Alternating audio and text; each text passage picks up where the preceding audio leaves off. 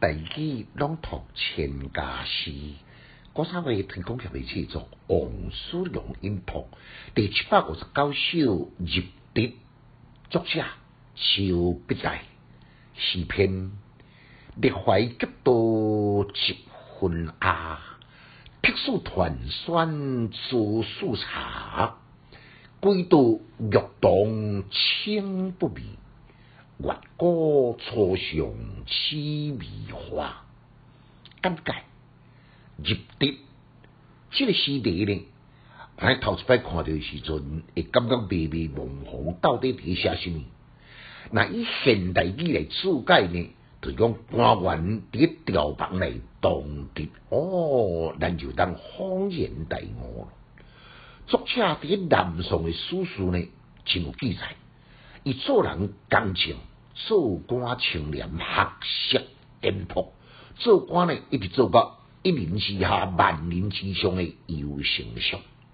这首呢，就是伫翰林的动笔，希望天子文统的宣调进谏，倍感书营所写的诗。头一句是写景，各对相旁呢，拢是无声的怀愁。树基顶呢，已经切晓归巢的分芽，可见讲汉里面秋叶的花生态呢，非常的幽静。第二句，当到宣德殿的一件，皇上文统，毋那水济骨的水的地，规个过程呢，只敢咧用七字来描写，简洁精炼，只讲出皇上的温顺。拢无讲起内容，以免泄露国事。